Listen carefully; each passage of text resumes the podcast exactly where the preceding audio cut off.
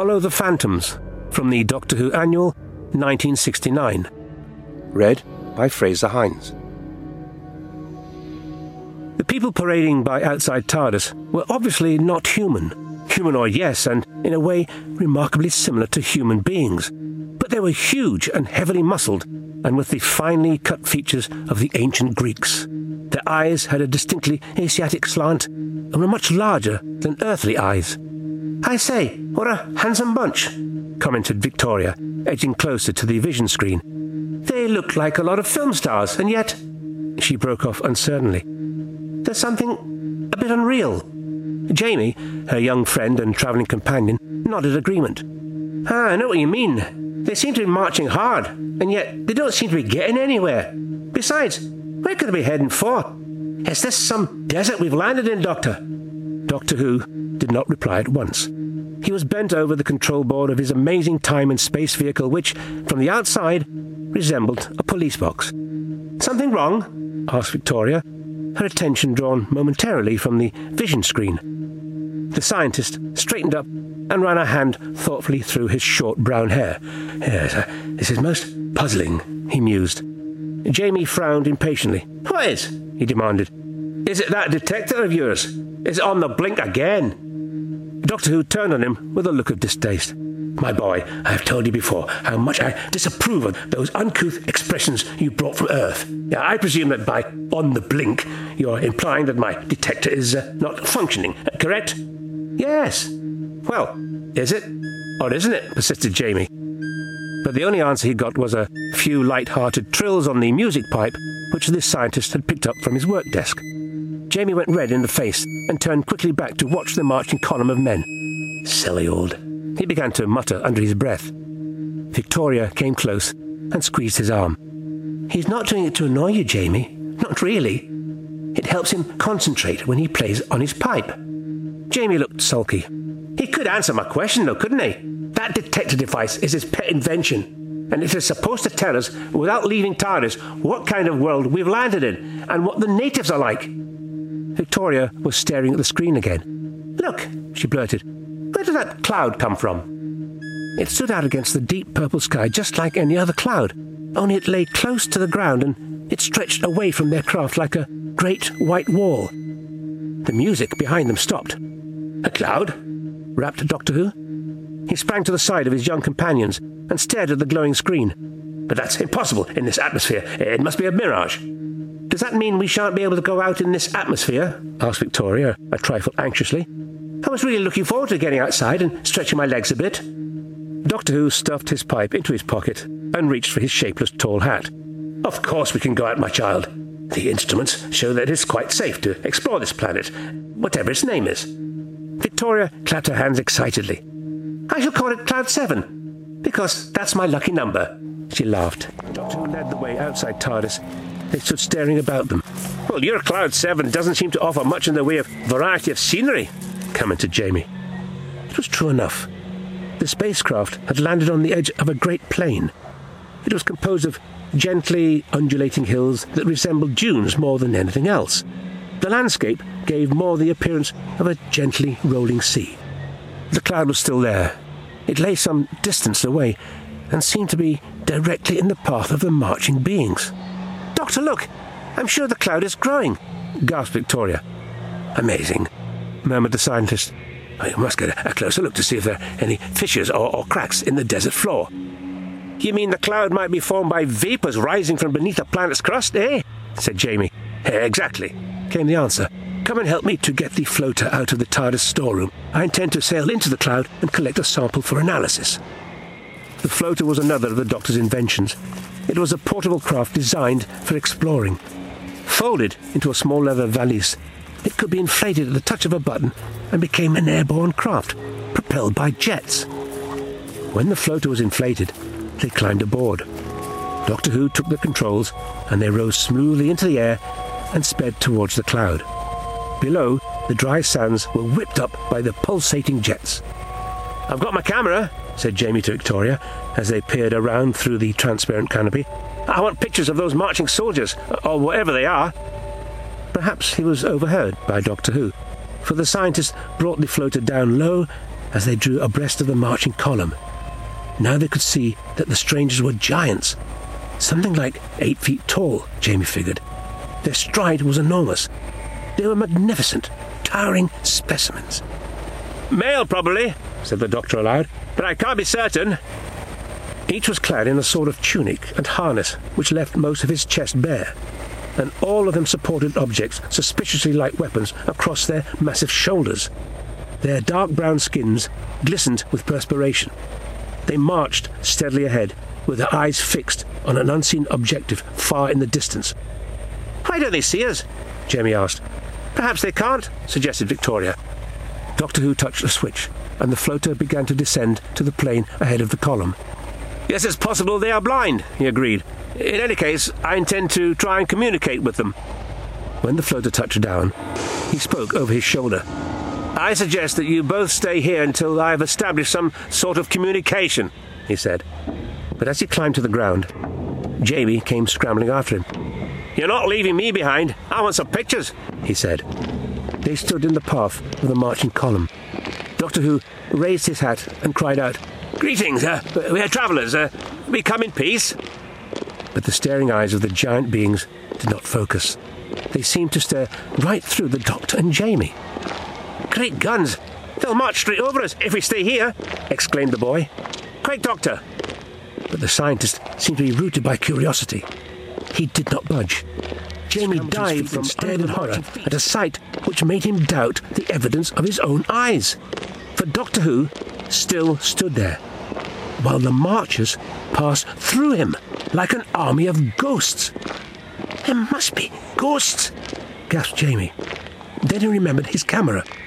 He could see the scientist was quite unharmed by his experience, so he turned and ran after the column. The grim lines of marching figures streamed inexorably past the floater. He could see poor Victoria shrinking away in terror inside the craft. Jamie ran beside the marchers with his camera clicking. He captured the extremes of expressions amongst the marching men. He saw grief and fear, triumph and disaster, anger and determination, hatred and remorse, all mirrored in the enormous eyes of the aliens. Suddenly, he stopped running. He stood frozen with fear at what happened next. For the head of the column had reached the cloud, which had become transparent, like an enormous crystal ball, clouded at the edges. And as the marchers entered the cloud, they vanished. Jamie found Doctor Who standing beside him. Astounding, murmured the scientist. It is indeed some kind of mirage, but not within my experience. He broke off as Jamie grabbed his arm. He was pointing a trembling finger at the last of the column marching into the cloud. Look, am I going crazy? Or is that a city? What they could see was enough to make them doubt the evidence of their own eyes. It was like looking into a gigantic crystal ball. Tall turrets and gleaming towers of weird design now filled the cloud. Doctor Who's voice was husky with wonder as he replied, It's amazing. I believe the cloud must be some sort of displacement from a period of history that happened long ago on this planet. Jamie was staring at him. You mean something like an echo? he asked. The older man nodded quickly. That's it. An echo of some cosmic events across the corridors of time to this moment now. And like all echoes, it will ultimately fade. He broke off as Jamie turned away towards the cloud. Where are you going, boy? he called. To get a closer look at that city inside the cloud, said Jamie over his shoulder. If it's due to fade, I want to get a few pictures with my camera. The doctor moved hastily after him. No, come back, Jamie. You don't realize the dangers. Come back! But the other took no notice. He strode resolutely forward. The doctor and Victoria saw him enter the fringes of the white mass. Then he was gone.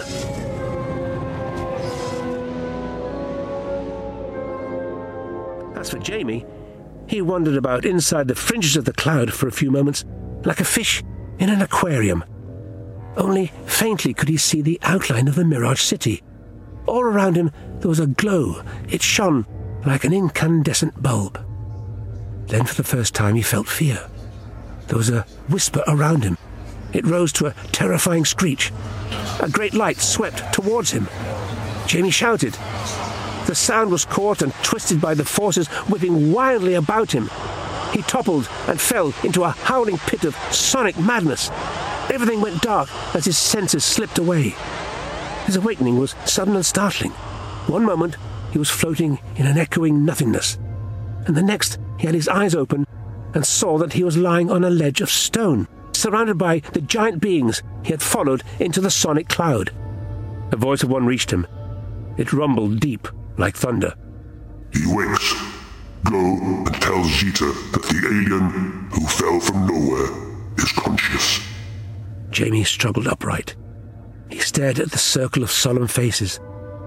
These looked like the men he had photographed. They leaned on their weapons a little wearily, and Jamie noticed that some were wounded. As far as he could see, they were in the ruins of some building that might have been a temple, to judge from the vast archways and ponderous marble steps. Then Jamie became aware of a background of noise. The rumbling, whining, and earth shaking background that could only denote a battle in full fury. The giants watched him with curiosity, but without fear as he rose to his feet. Jamie felt his own courage ebb as he looked up into the fierce brown face of the giant who had sent for Zeta.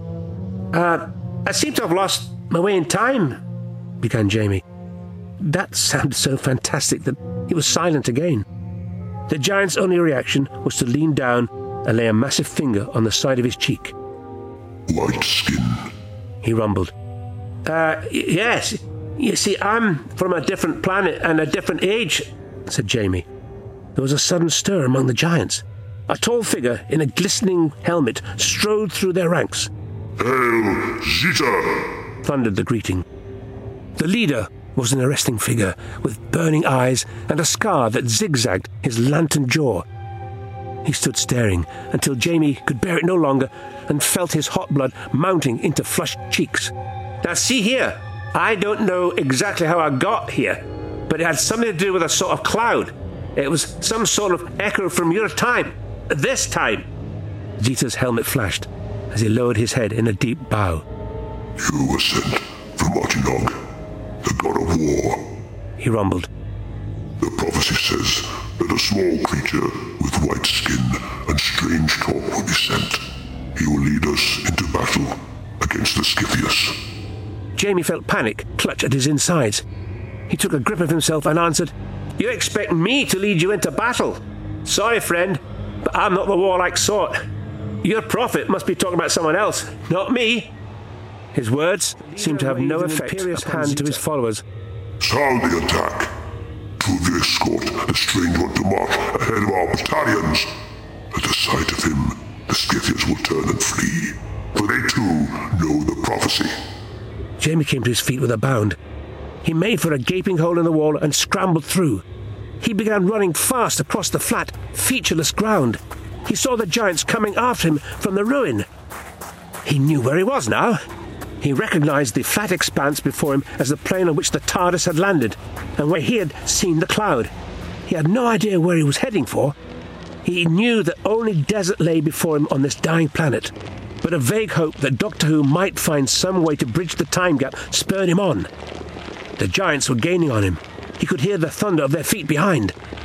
Then a rumbling cry from behind warned him of a new danger. The Scythians! They must have risen from some hidden entrenchment, for they were only fifty yards in front when he spotted them. Horror gripped him anew. He stopped dead. His stomach heaved with revulsion.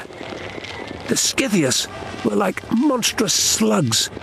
Their obscene, bulbous bodies, protected by some transparent armour, writhed as they wriggled towards him at an astonishing rate.